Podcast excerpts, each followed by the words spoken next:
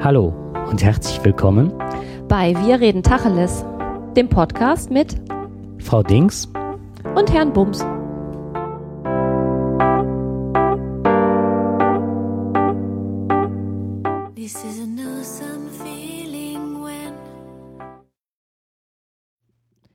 Hallo zusammen.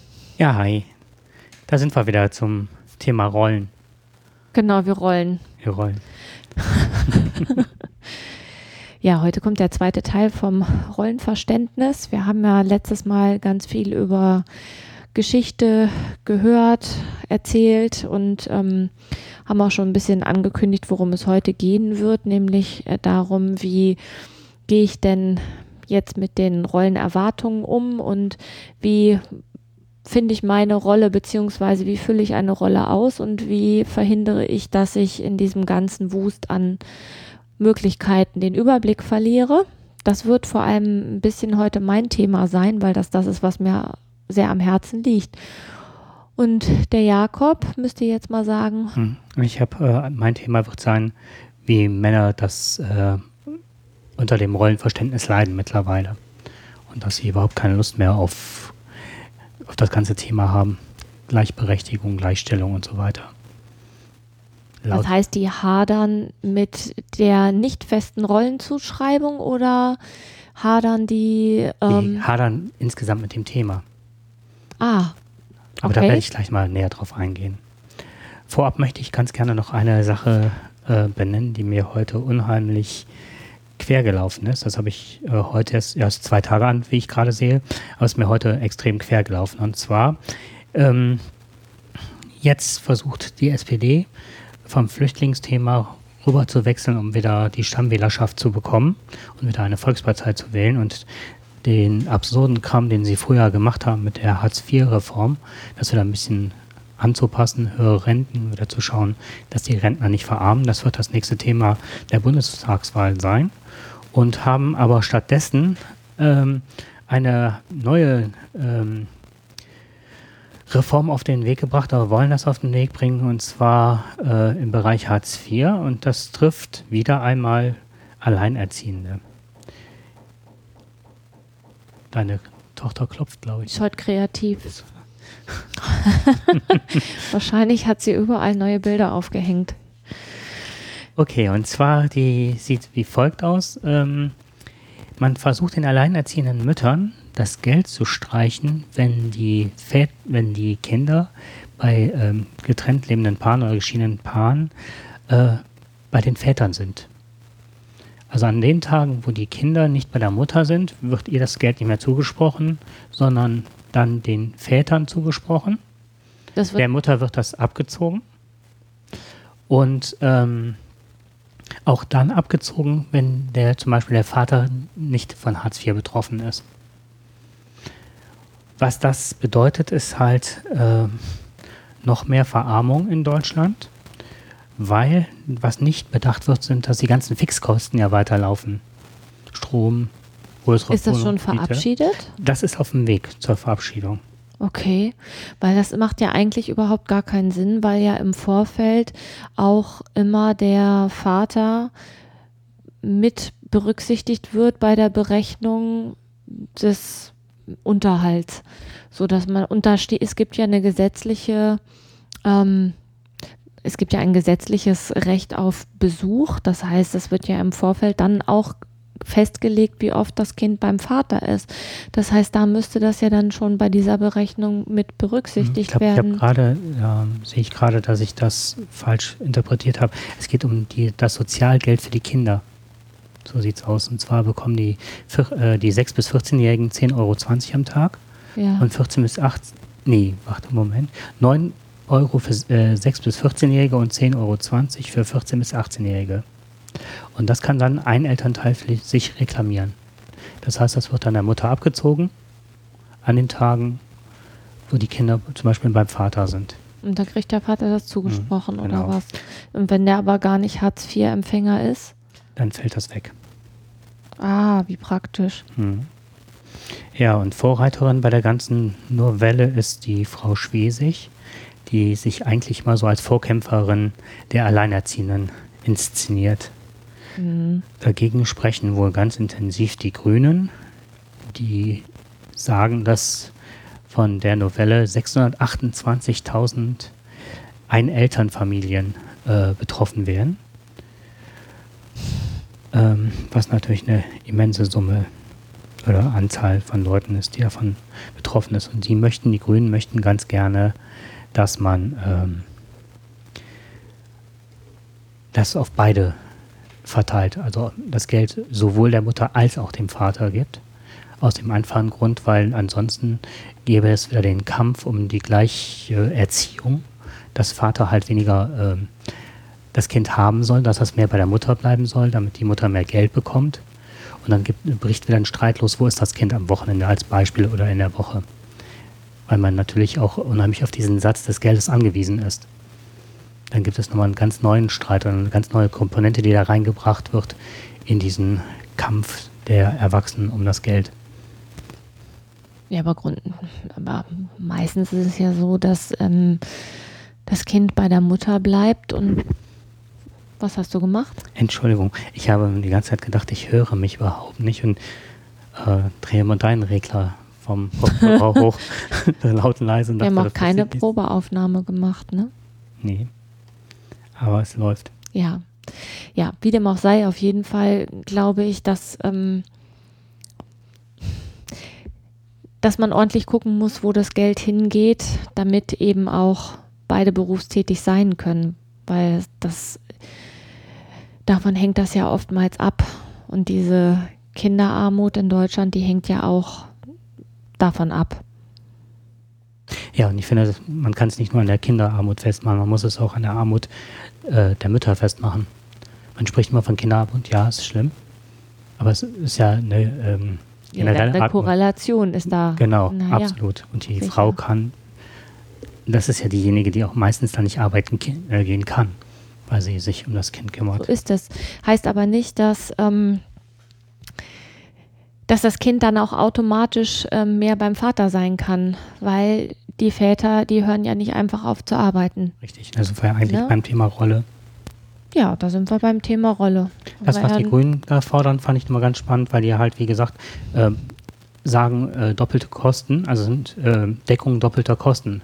Der, beim Vater entstehen Kosten, bei der Mutter entstehen Kosten, weil wenn, haben beide gleich, haben beide die Anziehsachen für die Kinder da, die Zimmer sind doppelt da und das finde ich auch ganz äh, spannend und ganz charmant gelöst, wenn auch dann der Regelsatz so angepasst wird, dass das für beide reicht, also dass beide das Gleiche bekommen.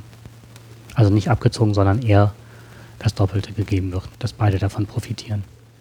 Ja, aber das kannst du ja knicken. Wo soll denn das Geld herkommen?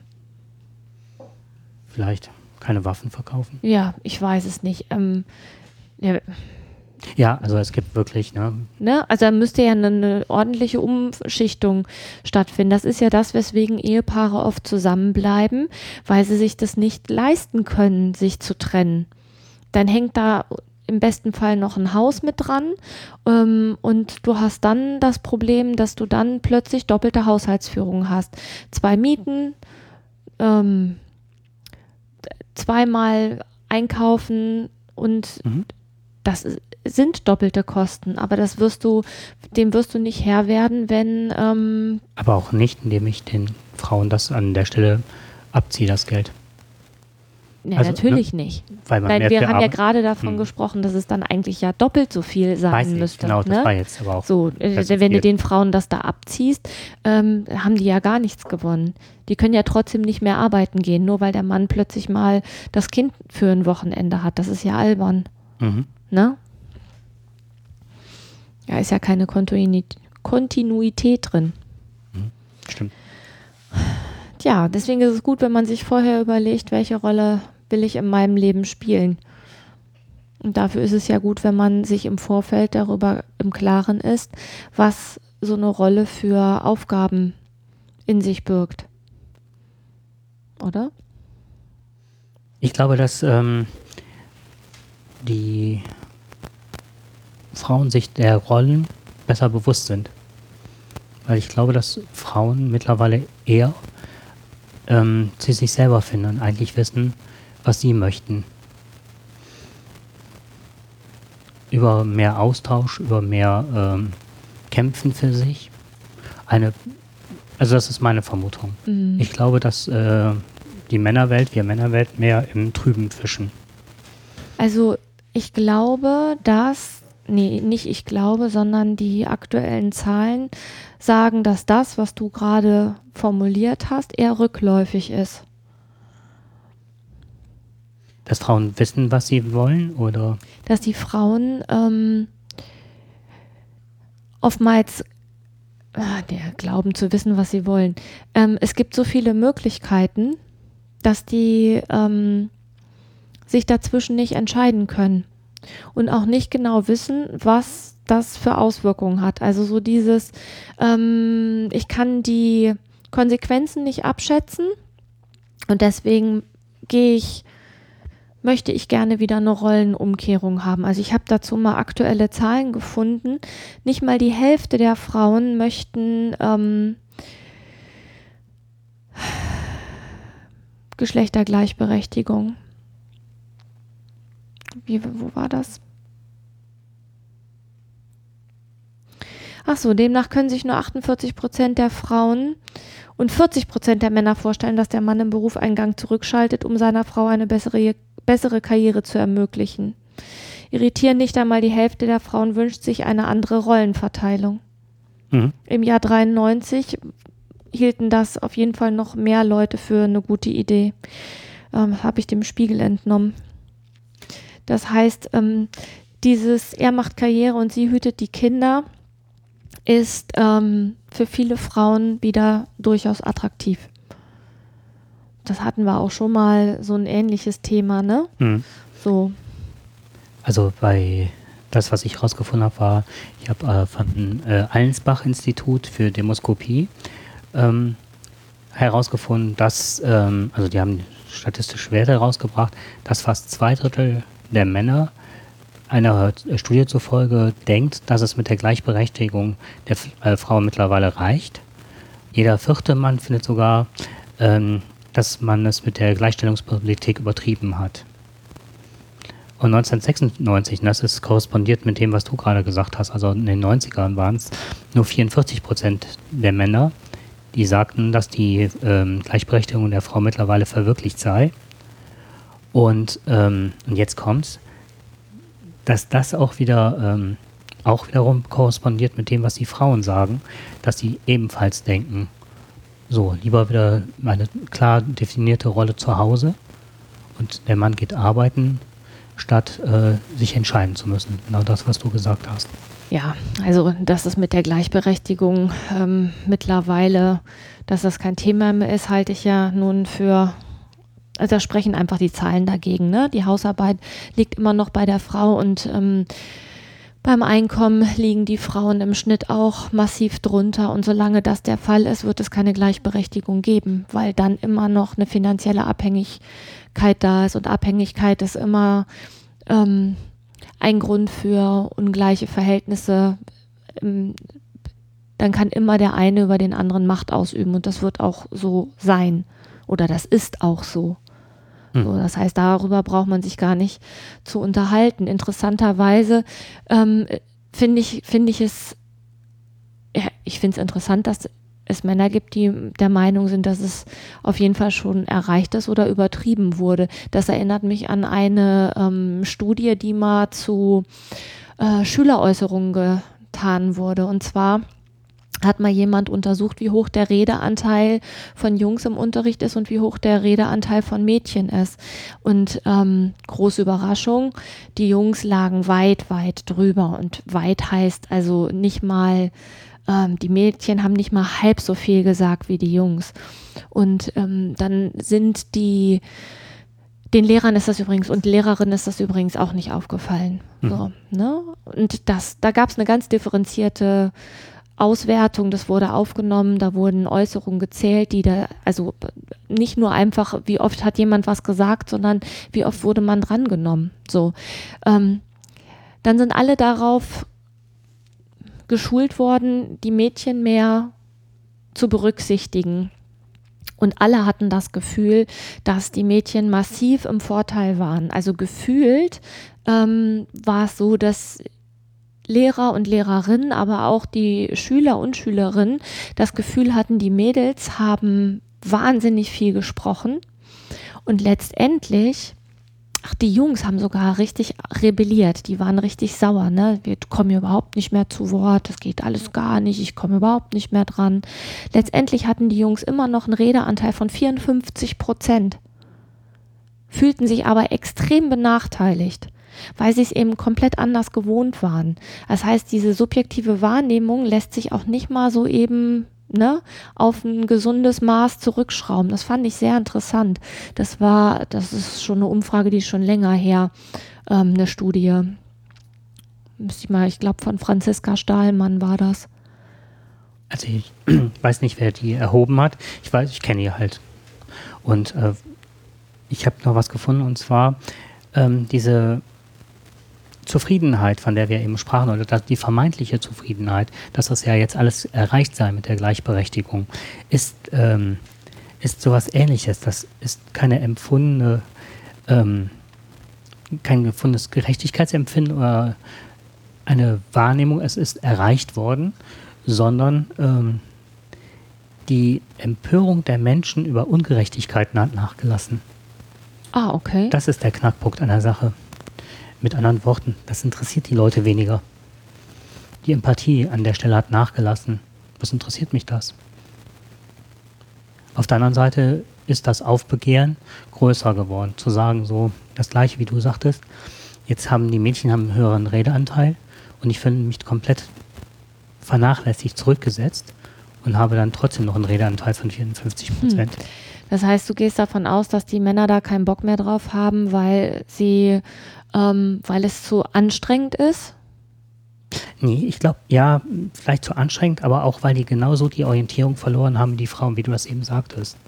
Ich habe das mal so aus meiner Perspektive wahrgenommen, dass Frauen wesentlich genauer wissen, wo sie hin möchten, indem sie sich viel mehr miteinander ausgetauscht haben. Also ein subjektives mhm. Empfinden. Männer sprechen nicht über Rollen oder was sie leisten oder was sie ändern können oder wie sie miteinander umgehen. Ausnahmen bestätigen die Regeln. Mhm. Ja, also das ist halt, ähm, ich kenne schon, dass man überlegt, wie es anders laufen kann oder ähm, dass ich mich schon mit einigen unterhalten habe, die überlegen, welches Modell kann ich jetzt so fahren, dass ich nicht nur pseudo drei Monate in der, in der Elternerziehungszeit zu Hause bin, sondern die komplett übernehmen kann. Mhm. Wie läuft sowas oder wie kann man sowas anbahnen? Aber ähm, es ist so, dass es so da gab es eine Forschung drüber. Das fand ich ganz spannend, dass dann äh, welche Typen von Mann sich woran orientieren. Und ähm, darf ich dir mal kurz vorstellen? Ja, mach mal. Ähm, da gibt es den traditionellen Typ. Er versucht das Problem zu umgehen, indem er sich eine Partnerin sucht, die das althergebrachte Rollenmodell mit ihm lebt. Also sich das auch wünscht. Der veränderungsbereite Typ, er sagt, ich will keine brave Frau, ich will eine, die mit mir anpackt. Aber in der Realität geraten diese Männer dann in Verdacht, unter ein Pantoffel zu stehen. Und äh, der resignierte Typ ähm, erfüllt sich einfach der Frau.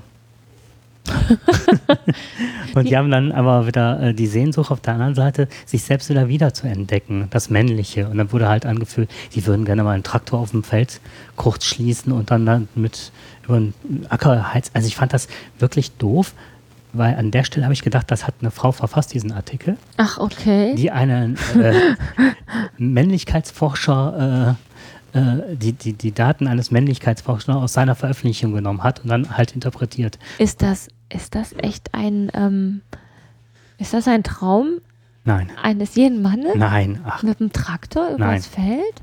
Nein, ich glaube, dass, also das, wenn ich mich mit anderen Männern unterhalte, ist es eher der Wunsch, nicht einer Rolle mehr zu entsprechen, sondern zu schauen, hm, ja, so dieses, wer bin ich, was kann ich, wo kann ich mich einbringen, wie kann ich mich einbringen und wie kann ich mich partnerschaftlich einbringen und wie müsste was verändert werden eigentlich, um anders leben zu können. Ja, um so. nicht in dieses, ne? Und, ähm, und jetzt kommt noch eine interessante Sache, darf ich das noch? Ja, bitte. Ähm, ich habe jetzt nur einen Redeanteil, das merkst du? Und ich habe das Gefühl, du redest mehr als ich. Nein, Quatsch. das ist auch so. Gefühlt ist es nicht. Komm, jetzt sag mal was. Ich habe hier. Ich, ich weiß nicht, warum ich, ich gerade den Faden verloren habe. Ach nee. Nein. Du wolltest noch was vorstellen. Ja. Ich habe wirklich den Faden gerade verloren. Also, Wir warten. Okay. ähm, die Männer sehen sich oft in der traditionellen Rolle, weil sie keine Vorbilder haben. Und das kann ich bestätigen. Also zumindest aus meiner Generation, 60er, 70er geboren, hast du halt noch diesen klassischen Mann, der arbeiten ging. Hm, ach so, du meinst kein neues Vorbild. Wir haben kein neues Vorbild. Ja. Ähm, die Frau hat sich in der Emanzipation sukzessive bewegt, ausgetauscht. Und ähm, das traditionelle Rollenbild ist ja immer ähm, auch weitergegeben worden.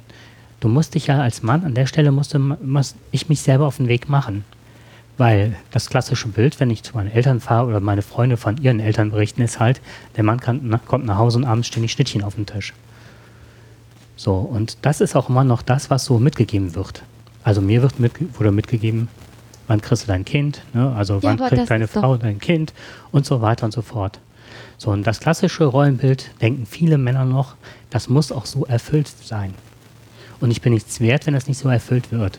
Und die Männer glauben tatsächlich, dass die Frauen das so, also von einem erwarten. Nicht nur die, die ältere Generation, sondern auch die, ähm, ja, so dieses Indoktrinierte ist vorhanden. Diese innere Stimme, die dann sagt so. Ja, aber mal. das ist ja bei Frauen nicht anders. Das ist ja bei Frauen nicht anders.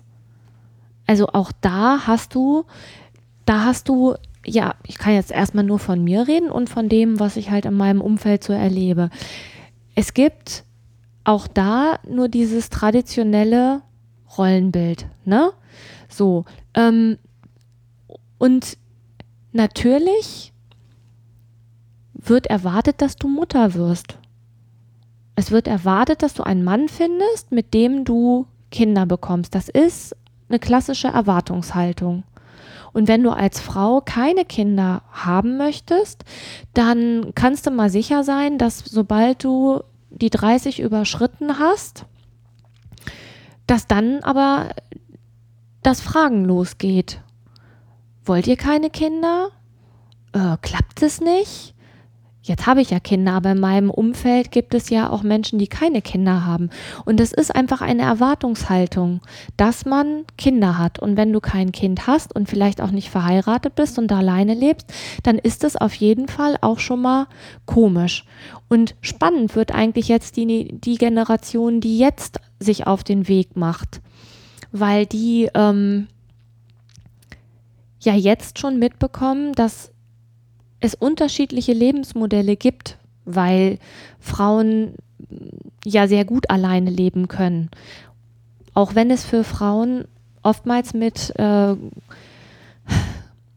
mit mehr Aufwand verbunden ist, weil sie dann eben voll berufstätig sind und eben auch noch Kinder haben, die sie dann noch erziehen müssen. Das heißt, es ist eine höhere Belastung. Natürlich hast du als Frau die Möglichkeit, beides zu machen, aber du musst dir darüber im Klaren sein, dass du dann auf jeden Fall mehr Arbeit haben wirst.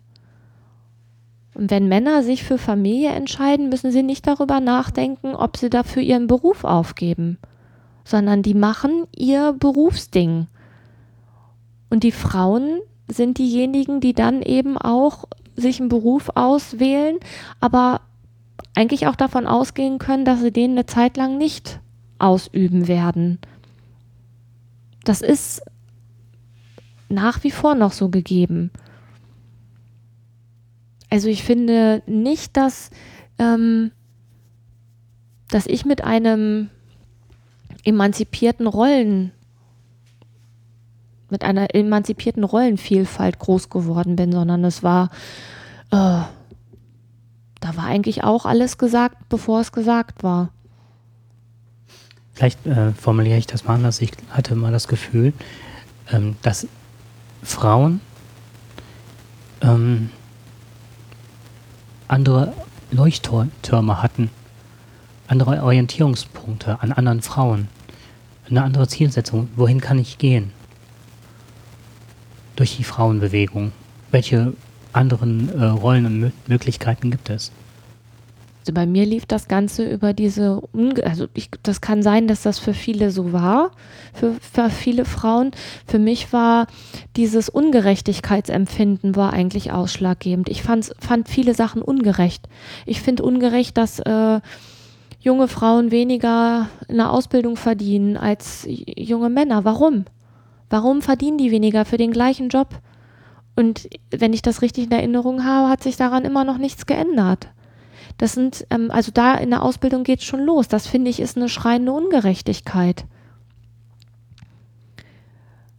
Warum werden ähm, manche Sachen einfach voraus oder nicht vorausgesetzt, aber zum Beispiel ist es faktisch so, dass ein Mann ähm, sich frei den Beruf irgendwo sucht und die Frau zieht hinterher. Ne, da brauche ich gar nicht so weit gucken. Mein Ex-Mann ne, hat sich hier, war klar, dass er hier eher in diese Richtung ziehen kann. Also habe ich mich auch auf den Weg gemacht und habe dafür ein Referendariat in Kauf genommen, was irgendwie sechs Monate ähm, länger dauert. Weil er in Köln sich angesiedelt hat. Mhm. Da bin ich hinterhergezogen. Ohne Rücksicht auf Verluste. Warum ist das so? Ich hätte auch da arbeiten können. Zumal ich hatte da eine Stelle, er hatte noch keine Stelle da in Köln.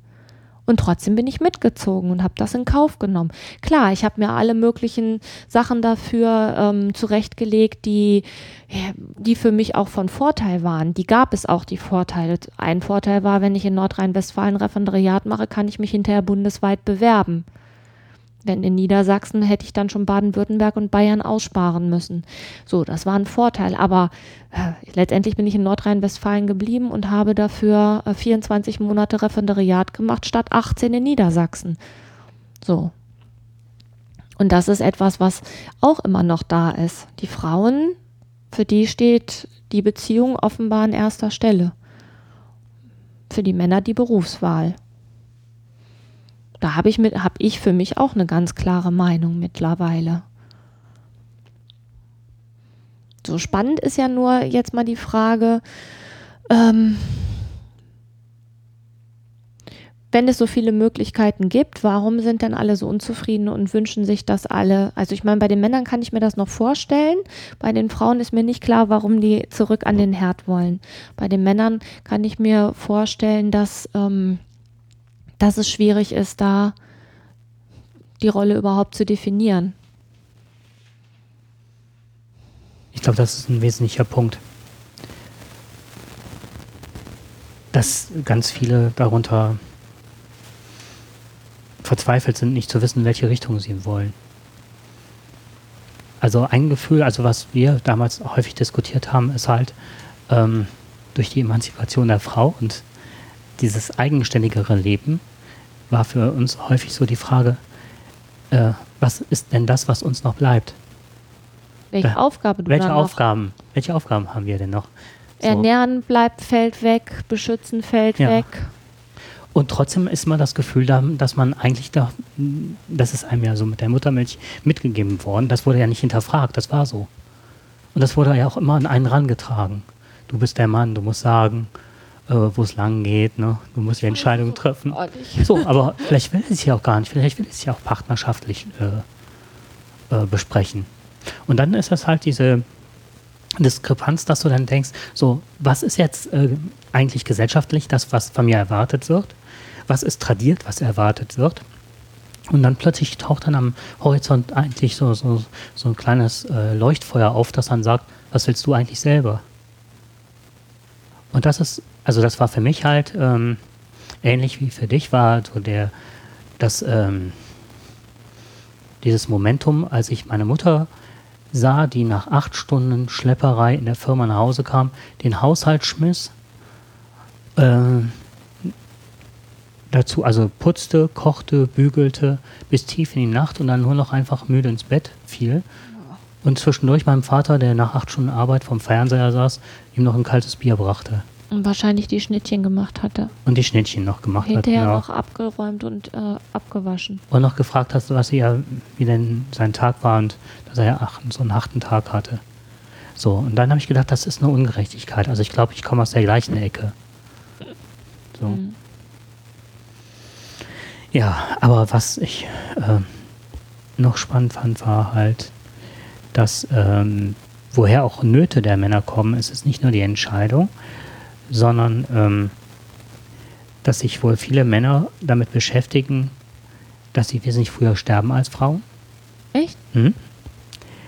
Dass ihnen das absolut zu schaffen macht, wie viele Männer am Arbeitsplatz sterben. Oh, wie viele sind das? das, war, das ist nicht, leider nicht. Schade. Dass das also eine, eine sehr hohe äh, Mortalitätsrate ist. Und ähm, aufgrund des Leistungsdrucks, der da ist, der Druck, der von außen gegeben ist, Rollen zu erfüllen, dass dadurch auch eine extrem hohe Selbstmordrate entstanden Ach, du, ist. Da sind wir wieder hier. Da sind wir wieder, haben wir den Bogen geschlagen. Genau. genau, Suizid ist Männersache. Da haben wir schon mal eine Folge mhm. zu gemacht. Ich weiß jetzt und nicht, welche das Nummer Gefühl, das war. Wer das alles nicht schafft, hält sich, und das ist in dieser Studie auch ermittelt worden, für einen Versager. Und das ist aber nicht das, was von den Frauen eigentlich kommt. Und das ist halt nochmal ganz spannend gewesen. Wenn man sich häufiger unterhalten würde, käme man vielleicht zu dem Schluss, dass durch eine Gleichberechtigung oder eine bessere Aufteilung, wie auch immer geartet, dass man sich neue Modelle überlegt, dass man vielleicht dahin kommt, dass man ja gar nicht so ähm, unter diesem psychischen Druck leiden müsste. Weil, und das war, dass die Frauen äh, dem so, äh, nur bedingt zustimmen. Also es gibt einige Frauen, die dann sagen, doch, du bist der Ernährer, du musst das leisten und machen. Ja. Und du musst auch nicht so der Hecht bei der Arbeit sein und so super Durchsetzungsfähigkeit. Wenn du arbeiten gehst, ne? Mhm. Hast deinen das Job, heißt, es ist oftmals eine, eine ähm, ein Missverständnis, dass man, dass jeder sich sein Bild über die eigene Rolle macht und vor allem auch über die Erwartung, die er glaubt, die der andere an einen stellt. Mhm. Aber das nicht mit der Realität abgleicht, Nein. sondern quasi das als gegeben vorwegnimmt und davon ausgeht, dass das von ihm erwartet wird. Und dann setzt sich abends vor den Fernseher, macht den Fernseher an, es läuft Werbung, dann bekommst du genau dieses Rollenbild wieder mhm. eingeimpft. Du wirst auch immer damit konfrontiert. Und ähm, benannt wurde das von einer, ich glaube, Frau Winter, bin ich mir jetzt gerade nicht sicher, sie ne-, benennt das tatsächlich, man muss dem eingebildeten Erwartungsdruck entgegenwirken. Das heißt, indem man das ab mit der Realität abgleicht. Richtig. Und dann ist es auch, glaube ich, noch wichtig, dass man das als gegeben also dass man es nicht als gegeben hinnehmen darf, sondern man hat das irgendwann mal abgeglichen und wenn man tatsächlich mit einem Partner über mehrere Jahre zusammenbleibt, dann ändern sich auch, ändert sich die Erwartungshaltung. Das heißt, man muss auch regelmäßig abchecken, ob das noch ähm, auf beiden Seiten so geblieben ist. Hm. Weil wenn die Kinder aus dem Haus sind, dann ist vielleicht dieses ähm, Ernährermodell auch nicht mehr gewünscht, gefragt. Ähm, vielleicht muss man sich dann mal was anderes überlegen. Wäre ja dann nochmal neu zu verhandeln. Du hast vorhin was gesagt, was ich ganz wichtig fand, nämlich dieses, was will ich eigentlich? Ich glaube, dass das ganz entscheidend ist, nämlich im Vorfeld zu wissen, was will ich, was kann ich und was mache ich davon. So, und ich glaube, wenn man sich darüber nicht im Klaren ist, über das erstmal, was will ich überhaupt, ähm, und dann auch die, sich die Frage zu stellen, okay, das eine ist, das will ich, aber was davon kann ich denn wirklich gut? Und was will ich für mein späteres Leben einsetzen? Und dann hat sich vielleicht auch diese Frage nach Familie schon erübrigt. Sowohl bei Frauen als auch bei Männern. Und dann ist vielleicht auch noch so die Frage, wo kann ich mir denn ein Leben vorstellen? Kann ich mir ein Leben, ähm, will, ich, will ich in meinem näheren Umfeld bleiben? Oder hat es mich schon immer raus in die Welt gezogen? Will ich einen Job haben, in dem ich viel reisen muss? Und da muss man ja auch genau hingucken. Und wenn man diese ganzen Sachen für sich klar hat, ich, erst dann, finde ich, kann man sich dazu entscheiden, ähm, will ich Familie haben und kann ich mir vorstellen, ähm, mit einem Partner in kleinen Kleckersdorf in einem Reihenhaus zu wohnen, was für viele bestimmt eine gute Variante ist, aber bestimmt auch nicht für alle. Und es wird ja als das Lebensziel in dieser Gesellschaft vorausgesetzt, einen Partner zu finden, zwei Kinder in die Welt zu setzen und in einem Eigenheim zu leben. Mit einem möglichst kurzen Anfahrtsweg zur Arbeit. Nach zehn Jahren die Scheidung einzureichen. Äh, das ist dann quasi die Konsequenz, die für viele daraus erwächst. Ob ähm, das jetzt, das wird jetzt nichts mit dem Reihenhaus zu tun haben, aber ich glaube, es hat was damit zu tun, dass nicht klar ist, A, will ich das und will ich das auch mit diesen Konsequenzen? Und da sind wir wieder bei dem, ähm, es gibt so viele Möglichkeiten. Was davon will ich denn? Und da habe ich ähm, mal ein spannendes Buch gelesen und zwar von dem Bas Karst, der sich darüber gewundert hat, dass die äh, Frauenunzufriedenheit so massiv zunimmt, wo doch die rein faktischen Möglichkeiten, die Frauen haben, ja wahnsinnig groß sind. Und der hat einen Versuch gemacht, der jetzt ganz wenig mit Frauen und Männern zu tun hat, aber klar macht, ähm, wie, wie Unzufriedenheit entsteht. Also der hat ähm, eine, das war keine, ja doch eine Umfrage, gekoppelt an einen Versuch. Der Versuch sah so aus, dass er einer bestimmten Anzahl von Menschen ähm, Marmelade prä präsentiert hat. Und zwar, ich glaube, sechs Gläser oder waren es nur zwei? Also es war auf jeden Fall sehr überschaubar. So, und die Menschen waren sehr unzufrieden, weil die Auswahl nicht groß genug war. Da war irgendwie jetzt nicht so der Klopfer dabei. Dann hat er den eine andere, also gleiche, ne, Versuch. Es gab, ich meine, zwölf Marmeladengläser. Also auf jeden Fall schon eine viel, viel größere Auswahl. Und siehe da, die Zufriedenheit der Kunden stieg. Also, ne, mehr Auswahl, super. So, dann hat er noch eins draufgesetzt und die nächste Gruppe bekam eine Anzahl von, ähm, also wirklich, was weiß ich, 30, 25, also wirklich schon eine große Menge an Marmeladengläser. Und die waren genauso unzufrieden. Ich bin mir jetzt nicht mehr sicher, ob sie nicht sogar noch unzufriedener waren. Ich glaube sogar noch unzufriedener als die erste Gruppe mit den wenigen Gläsern, weil die sich nicht entscheiden konnten. Es gab so viele Marmeladengläser und so viele Marmeladen, dass sie ähm, sehr unzufrieden waren. Und am meisten gekauft haben die Kunden aus der mittleren Gruppe. Es gab eine überschaubare Anzahl an Marmeladengläsern und die haben am meisten von allen gekauft. Ich glaube, am wenigsten Marmelade haben die gekauft, die in dieser letzten Gruppe waren. Und da lässt sich tatsächlich noch mit Hilfe von einigen anderen Versuchen lässt sich tatsächlich ein Zusammenhang herstellen.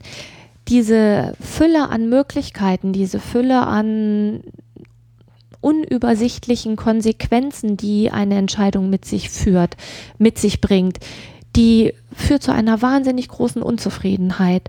Und daraus kann ich mir dann auch erklären, ähm, dass man zurück an den Herd möchte, weil das ist überschaubar.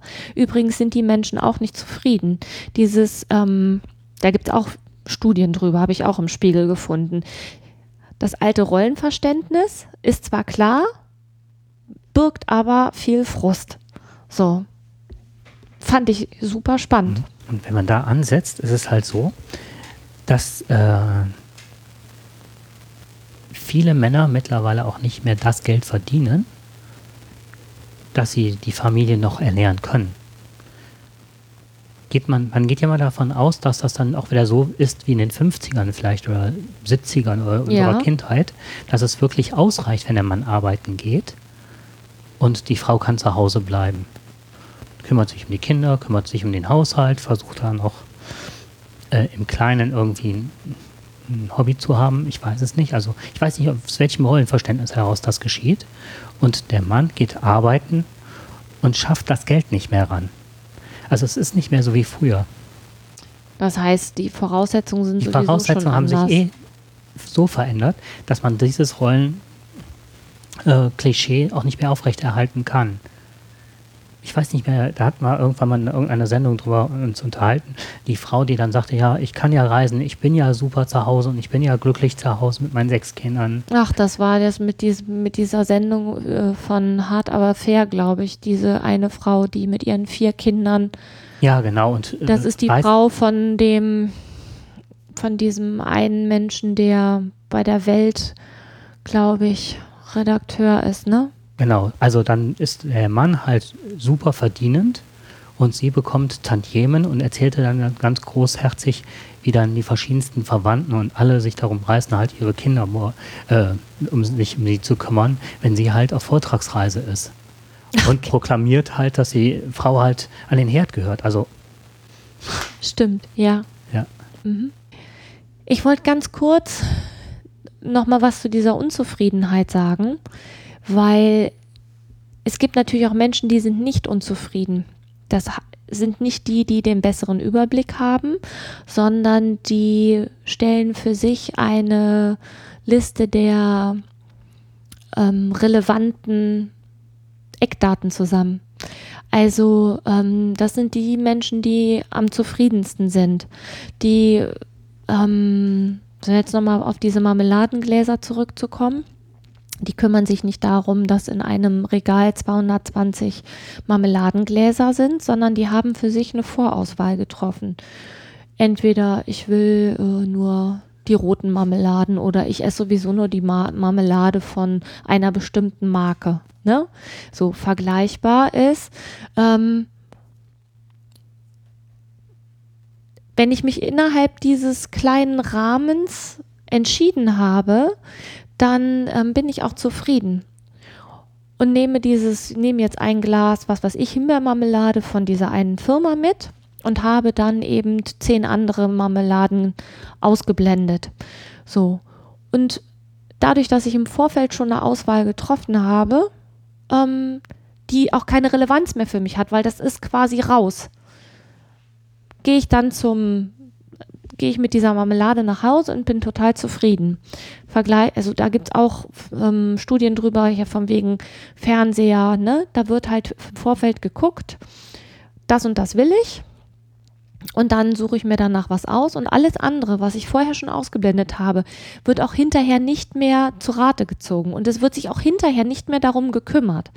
Also wenn ich das jetzt mal auf so eine Lebensentscheidung ähm, mir wenn ich da mal so drauf gucke.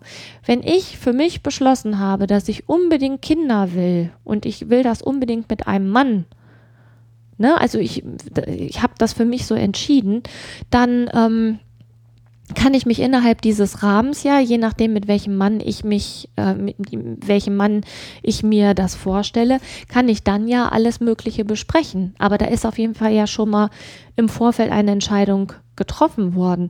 Es kann ja auch sein, dass für mich ganz wichtig ist, dass ich alleine lebe.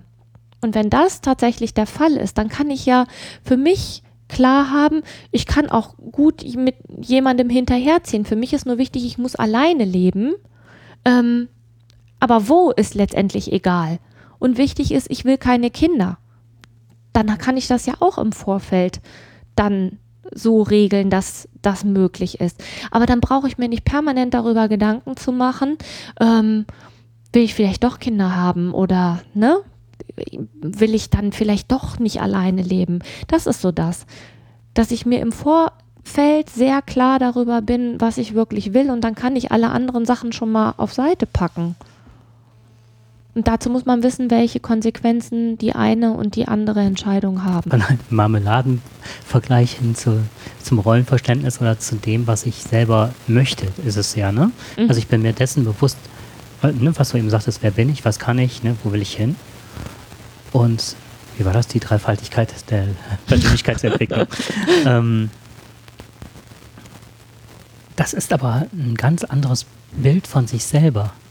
Und ich glaube, dass das, wo der Knackpunkt ist, ist halt an, an dem äh, Scheitelpunkt, äh, ich heirate und bis dahin bin ich aber noch geprägt durch irgendwelche Rollen oder durch Ansprüche mhm. und so weiter. Und dann bin ich aber schon in dem Fahrwasser drin. Wenn man sieht, auch im Kolleginnenkreis oder sonst was, äh, ich muss heiraten. Äh, wen heirate ich? Spielt ja auch eine große Rolle, ne? Also Liebe, aber auch Ansehen und so weiter. Und dann und dann müssen die Kinder da sein. Und dann ist schon was, an der Stelle ist was passiert, was ich an, was ich ja nicht mehr so schnell rückgängig machen kann oder wenn dann so langsam die, die Erleuchtung kommt, was will ich eigentlich? Wo wollte ich eigentlich hin? Ja. So, das finde ich an der Stelle schwierig und kann das aber trotzdem total gut nachvollziehen, weil ich ähm, dafür einen ziemlich langen Reifungsprozess gebraucht habe. Ich auch. Ich bin ja jetzt auch keine 20 mehr, ne? Hm. Und ich weiß, dass ich damals auch, das war, ne, weil als du vorhin sagtest, so die Leuchttürme, nee, für mich gab es keine Leuchttürme. Ich bin auch mit einer ganz klassischen Rollenverteilung groß geworden, wobei ich finde, dass mein Vater sehr viel im Haushalt gemacht hat und auch macht und auch gekocht hat. So. Und ich fand es schon immer ungerecht, wenn einer, der acht Stunden gearbeitet hat, dann zu Hause auch noch alles Mögliche machen musste oder gemacht hat und der andere nicht. Ich fand es schon immer ungerecht. Wenn, wenn zwei Menschen unterschiedlich viel tun. Ja. Mein Vater ist irgendwann mal nach Hause gekommen, hat gekocht. Irgendwie. Ich weiß, dass ich es falsch ausspreche. Sessedinger Sauerkraut, glaube ich, heißt das, ne? Äh, Dinger Sauerkraut. Auf jeden Fall ist das so, so ja, das ist, ähm, was, ich weiß nicht, ob das aus, aus der Ecke Ungarns kommt oder so. Auf jeden Fall mit Sauerkraut, mit äh, Gulaschfleisch, sehr scharf angebraten. Und er hat ein einziges Mal in seinem Leben gekocht, aber bestimmt drei Tage durch die Gegend gelaufen und hat sich so auf die Brust getrommelt, wie toll er kalt kocht. Ich Ne? habe Oh, hab gekocht. ja, ja, genau. Und ähm, wo wollte ich eigentlich hin? Das ist immer gut, wenn man das weiß, wo man hin will, wo man herkommt, Genau. was man will. Ich finde das Jetzt Marmelade. kriege ich gleich ein paar geklatscht. Nein. Nein, ich finde ähm, ich find dieses, ähm, Marmel- diesen Marmeladenvergleich finde ich total toll. Weißt du warum? Na, Weil ich das so anschaulich finde. Ich fahre, ich liebe Erdbeermarmelade. Es Ja. gibt nur ganz wenige Sorten, die ich wirklich möchte. Und ja. es gibt Läden, zu denen ich nicht fahre, wenn ich mir Erdbeermarmelade kaufe, weil die eine so große Auswahl Ja, haben, nur von Erdbeermarmeladen, die dann so mit irgendwelchem Süßkram, Vanille oder Mhm. Birne hinzugegeben, Rhabarber, das will ich alles nicht. Apropos Bananen, äh, ich muss, also äh, gleich ein ganz anderes Thema, aber Mhm. ähm, ich habe, als ich das Buch gelesen habe, war ich entsetzt über diese Zahlen, dass seit den 70er Jahren die Unzufriedenheit der Frauen so massiv zugenommen hat. Das konnte ich mir nicht erklären. Ich gedacht, wie kann das denn sein? Warum sind die denn so unzufrieden? Im Zusammenhang damit, ne? Erhöhter Tablettenkonsum macht ja auch Sinn. Ja. So, ne? Aber woher kommt das? Das hat, das fand ich dermaßen erschreckend. Und dann kam das mit dieser Unzufriedenheitsstudie. Natürlich auch im Zusammenhang damit, ne? Das Buch heißt übrigens, ähm, ich weiß nicht, was ich wollen soll. Von Barscast. Ähm, ich finde das ganze Buch einfach nur grandios, wo es halt tatsächlich, also ich, ich fand dieses Beispiel auch anschaulich und es gab dieses Marmeladenbeispiel, ähm, ist nicht das einzige in dem Buch. Da, das ist wirklich sehr anschaulich und sehr gut strukturiert und sehr unterhaltsam geschrieben. Ähm, danach konnte ich mir das vorstellen und konnte auch für mich so klar im Kopf mir so eine Linie machen, wie ich auch ähm, das an meine Kinder weiter transportiere, die ja irgendwann auch ähm, Entscheidungen treffen müssen. Welche Berufswahl mache ich oder ähm, bleibe ich hier in der Gegend oder gehe ich doch für ein halbes Jahr nochmal ins Ausland? Ne? Das sind ja alles Sachen, die oder alles Ideen, die, die wollen ja überlegt und entschieden werden. Und da finde ich, ist es gut, wenn man eine Vorstellung davon hat, was es für Möglichkeiten gibt und welche Möglichkeiten kommen dafür für mich in Frage. Weil nicht alle Möglichkeiten sind auch für mich relevant. Für mich war ein Leuchtturm damals, ähm, das war sehr ungewöhnlich, dass man an der Hauptschule damals las, als Junge halt, ne? Das erste Buch, nee, wirklich, das hört sich jetzt komisch an, aber als Hauptschule ist man anders sozialisiert. Und ähm, die haben mich damals auch für verrückt erklärt, zumal als ich die, mich fragten, was liest du denn? Ne? Und dann sagte ich, dass mein erstes Buch war von Joschka Fischer, Regieren geht über Studieren. da war ich schon Außenseiter, also zumindest ein bisschen gebrandmarkt. Und das nächste war äh, eine Lebensbeschreibung von Sartre und de Beauvoir. Ach du Jemine. Und halt dieses, immer wieder dieses ähm, Verantwortung übernehmen, entscheiden, selber entscheiden. Schauen, wo möchte ich selber hin. Und dann auch noch dieses Lebensmodell, dass beide eine offene Beziehung führten und gleichzeitig aber sich als Paar verstanden und gemeinsam ein Leben in einem Hotel äh, lebten. Mhm. Ohne Aufteilung von Rollen und ne, ja. er übernimmt und beide intellektuell arbeiten. Ist natürlich jetzt ne, ein hehres Ziel oder ne, aber da war, da war eine Gleichberechtigung zumindest, die ich empfunden habe oder ich fand das unendlich spannend an der Stelle. Also auch immer so, du, ähm, du entwickelst dich auf deinen Entwurf hin. Und da gehst du ja weg von dem, was du als Mann bist oder sein sollst, oder als Frau bist und sein solltest, ne? Ja. Sondern du, du entwickelst deinen Entwurf und wirst dich dahingehend entwickeln. Auch Ab dem Tag habe ich nur schwarz getragen. Was auch nicht mit dem kleinen Örtchen kam. Guck mal, er kommt ja schon wieder ganz in schwarz. Er hat bestimmt wieder ein Buch unterm Arm. Fragt sich, was das für ein Buch ist. Ah, ja. ähm, Oh, ich wollte noch eins sagen, jetzt habe ich es vergessen. Es ist mir entfallen. Entsche Ach genau, Entscheidungen treffen und dann auch damit leben müssen, dass man für diese Entscheidung verantwortlich ist. Man kann ja niemanden dafür verantwortlich machen. Das ist halt auch auch etwas, das muss man halt eben auch beherzigen. Und wenn es schief läuft, dann bin ich dafür verantwortlich und niemand sonst. Ich in darf so einer, dafür verantwortlich sein. Und in so einer Ehe oder in so einer Gemeinschaft bist du ja auch immer gezwungen, nee, nicht gezwungen, ist Quatsch. Du hast aber immer die Möglichkeit, die Schuld auf den anderen zu schieben. Ah, wenn er nicht gewesen wäre, dann. Das entlastet auch, ne? So ein gemeinsames Leben kann halt auch entlastend sein. Da beginnt es ja auch oftmals, dass Paare aneinander vorbeileben. Ja. Und so oder so. Das ist, also ohne jetzt jemandem die Schuld zuzuweisen, aber man, aber die Schuldzuweisung innerhalb der Partnerschaften ja. fangen da oft an. Genau, und das ist halt auch wichtig zu wissen, welche Aufgaben warten denn in so einer Rolle auf mich? Und das ist nicht, das ist, muss vorher ja irgendwie äh, klar abgegrenzt sein. Das tut aber keiner, weil man ist ja so verliebt und man liebt sich ja so und dann will man plötzlich heiraten und da werden solche Sachen nicht abgesprochen. Also jedenfalls bei den meisten, die ich kenne, ist es nicht abgesprochen. Wie? Wobei wir an der Stelle jetzt auch nicht einhaken und überlegen, ähm, welche ähm, systemischen Faktoren eine Rolle spielen, warum ich den Partner überhaupt gewählt so habe. So ist es. Das ist nämlich ein ganz, deswegen sage ich ja, dass es ist gut, wenn man sich, wenn man sich selber möglichst gut kennt und wenn man weiß, was man kann und was man will. Das ist ja schon mal, schon mal ganz schön gut, weil dann weiß man auch, warum man sich diesen, oder unter Umständen weiß man dann, warum man sich diesen Partner und keinen anderen ausgesucht hat. Gut ist es, wenn man mit dem da mal drüber gesprochen hat. Mit dem, den man sich da ausgesucht hat um mal abzuchecken, wie weit Als der denn. gerade mit dem Traktor auf dem Feld ist, den er kurz geschlossen hat.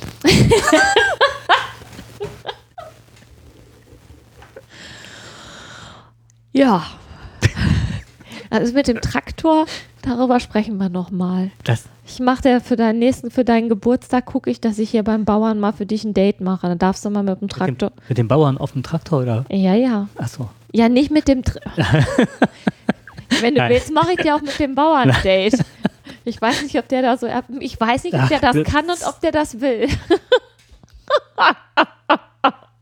Ich hatte jetzt mehr so an den Traktor gedacht. So. Andere das kriegen eine Fahrt mit dem Lamborghini geschenkt. Für dich, für dich mache ich den Traktor klar. Das ist so eine Vorstellung, also diese, ähm, diese, diese ganzen Männer, äh, Klischees, die da in diesem Artikel gebracht worden sind. Rituale. Rituale.